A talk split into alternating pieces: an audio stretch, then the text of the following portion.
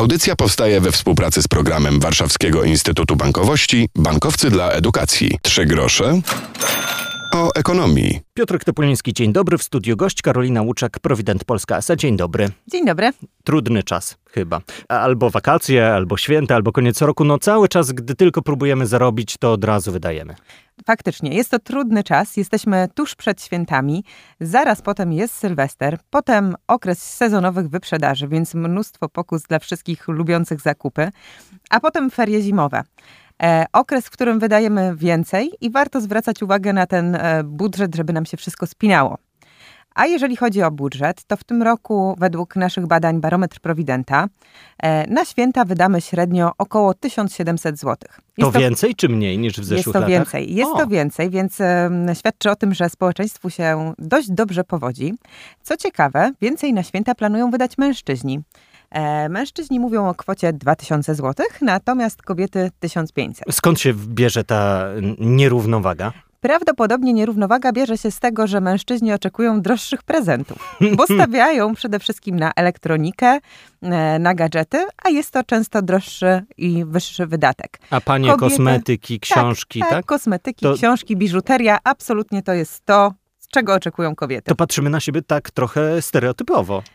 Niestety, wskazują na to badania i e, faktycznie tak do tego podchodzimy. 30% e, twierdzi, że będzie musiało trochę przyoszczędzić na okresie świątecznym, noworocznym. 40% twierdzi, że jest ok i to, co zarobimy, to jesteśmy w stanie wydać. A tylko około 1% e, pytanych mówi, że będzie potrzebowało pożyczki. Dla firm pożyczkowych czy dla banków to nie jest dobra informacja. E, powiem szczerze, że w tym roku e, nasze badania wskazują, że większość Polaków jest w stanie na święta, święta sfinansować z bieżących e, dochodów, z tego co mają obecnie w portfelu. Po oszczędności faktycznie sięgnie e, niewiele osób. No i zgadza się. E, jedynie ten 1% pożyczki, kredyty bankowe i wsparcie zewnętrzne. Kilka procent będzie również prosiło o wsparcie rodziny, przyjaciół, te, te osoby najbliższe. No, no, nie jest to okres, w którym branża finansowa e, ma e, jakieś wzmożone i większe obroty. No i zastanawiam się nad takimi programami jak 500. Czy widać pewne takie mm, tendencje do tego, że odkładaliśmy przez rok trochę z tego, co wpadało co miesiąc rodzicom i mamy teraz więcej pieniędzy na święta? Zgadza się. Wszystkie programy społeczne tak naprawdę wpłynęły też na, nasze, na, na zawartość naszych portfeli. E, jeżeli chodzi o wydatki, najwięcej wydadzą właśnie rodziny, które mają dzieci. I z jednej strony jest to wsparcie 500, z drugiej strony no, sytuacja związana z tym, że trochę lepiej nam się powodzi, na więcej możemy sobie pozwolić. Najmniej oczywiście na święta wydadzą seniorzy, emeryci. Wśród tej grupy zwykle e, najmniej oczekuje się prezentów. E, a jeżeli już, to stawiamy nie na kosmetyki, nie na elektronikę czy biżuterię, ale na bony świąteczne, gotówkę, pieniądze. Więc podchodzimy do tego w nieco inny sposób. A 10% Polaków nie będzie mogło sobie pozwolić na podstawowe, tradycyjne wydatki związane ze świętami. E, zgadza się. I te 10% albo właśnie skorzysta z e, pomocy rodziny, przyjaciół, ewentualnie sięgnie po pożyczki i e, kredyty bankowe. Za chwilę zajrzymy na swoje konta, żeby jeszcze porozmawiać o tym, jak projektować budżet na nowy rok. Zostańcie z nami. W audycji dzisiaj rozmawiamy trochę o świętach, o nowym roku, o tym, co przed nami. Karolina Łuczak, Prowident Polska SA jest cały czas naszym gościem. Rozmawialiśmy przed chwilą o wydatkach związanych z okresem świątecznym. To teraz spójrzmy na kalendarz, rok 2020. To znów będziemy przyglądali się temu, jak nam weekendy długie będą wypadały dobrze, kiedy rozpoczną się wakacje, jak długo potrwają poszczególne weekendy, nieco dłuższe. No i to wszystko wiąże się z wydatkami i z pewnym takim planowaniem. Zastanawiam się, na ile Polacy my myślą o tym tak długoterminowo, na zasadzie rozwijam sobie kalendarz na cały 20 i patrzę i myślę. E, panie redaktorze, mówi pan o sytuacji idealnej. Byłoby wspaniale, gdybyśmy faktycznie podchodzili do planowania budżetu w taki sposób, że rozwijamy kalendarz i określamy sobie e, konkretne momenty wydatkowania. Tych momentów jest dużo. Niektóre można zaplanować, takie jak e, święta, wakacje, ferie zimowe. Jeżeli są jakieś komunie w domu, no to właśnie wydatki związane z komunią, początek nowego roku, to są elementy wspólne. No ale czyha na nas też wiele pokus. Choćby wyprzedaże. Już Wyprze za chwilę. Tak, wyprzedaże e, zimowe, wyprzedaże letnie, no to jest coś, co e, mocno e, zaburza nasz portfel, jeżeli nie mamy skłonności do planowania. A warto planować wcześniej e, te domowe budżety, warto e, odkładać i traktować to oszczędzanie jak e, pieniądze, które wydajemy na rachunki.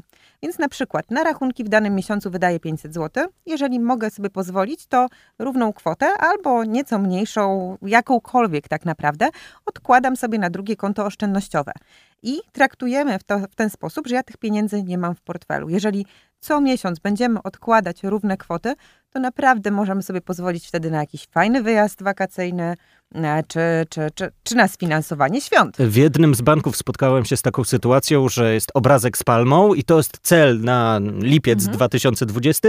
Kliknij i od razu się pojawia sugestia. Dobra, jeśli chcemy spędzić wakacje przy palmach, to przez miesiąc odkładamy 100-200 zł i my praktycznie tych pieniędzy nie będziemy widzieli, bo bank będzie nam to podbierał gdzieś na to wakacyjne konto. To chyba niezłe rozwiązanie, choć kuszące, żeby później tego nie ruszyć i nie przypomnieć sobie, że a może jednak lepiej tablet czy te telefon.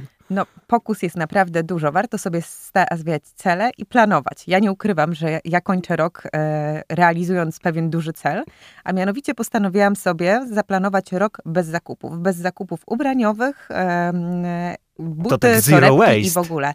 Tak, zero waste.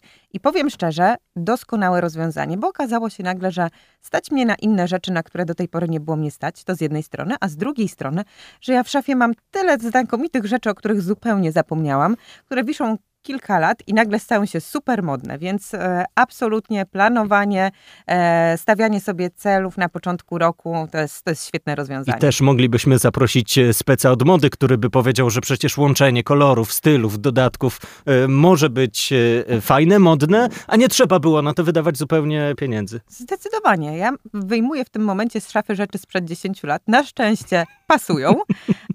A jeszcze większe szczęście, że naprawdę teraz są super modne. A na koncie widać ten plus coś, czy, czy właśnie poszło tak, to na co innego? To nie jest tak, że może widać plus bardzo dużo coś, ale w międzyczasie mogłam sobie pozwolić na jakieś rzeczy, które wcześniej e, omijałam, bo mnie po prostu na nie nie było stać. Czyli co, jeśli wasze banki czy instytucje, z których korzystacie, wykazują pewne słupki, analizy wydatków, to może warto przysiąść gdzieś na początku roku i przejrzeć, może nie arkusze kalkulacyjne, ale te takie słupki, które pokażą tutaj na restaurację, tam na knajpy i coś może można mniej, a gdzieś można więcej? Ja nie ukrywam, że ja podziwiam wszystkie osoby, które korzystają z aplikacji, które systematycznie wpisują każdy wydatek i na koniec miesiąca zestawiają.